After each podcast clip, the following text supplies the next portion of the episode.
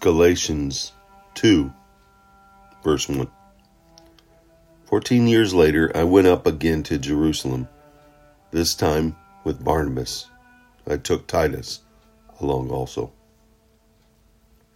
Paul writing after his conversion, after going to Jerusalem on his first missionary journey, and then 14 years later returning. You see, Paul was preparing for the ministry to which God had called him. And this prep period, this 14 years, included time alone with God, as well as time conferring with other believers. You see, even the great and mighty missionary Paul didn't do it alone. This time he was going to take Barnabas and Titus as well.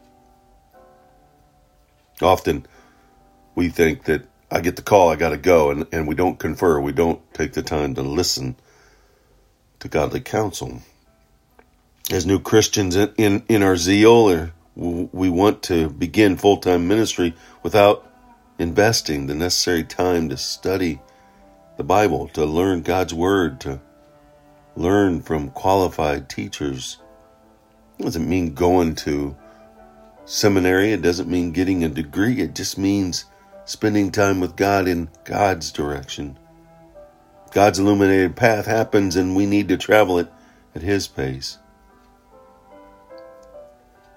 We need not wait to share Christ with our friends, but we may need more preparation before embarking on a special ministry.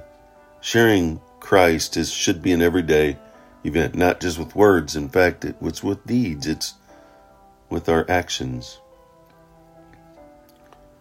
But when we embark on a special ministry, whether it's volunteer or paid, we need to spend time in preparation.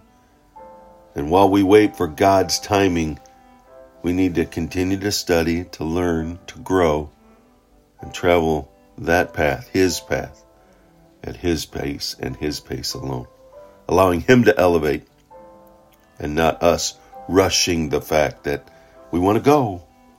We need to go. I'm being held back. No. God will grant you the access. God will open the doors on His illuminated path at His pace, in His timing. And when He does, you'll walk through it. He did it, and He's left us here. So let's do it. Let's love others by sharing our trust and our faith in Jesus with them.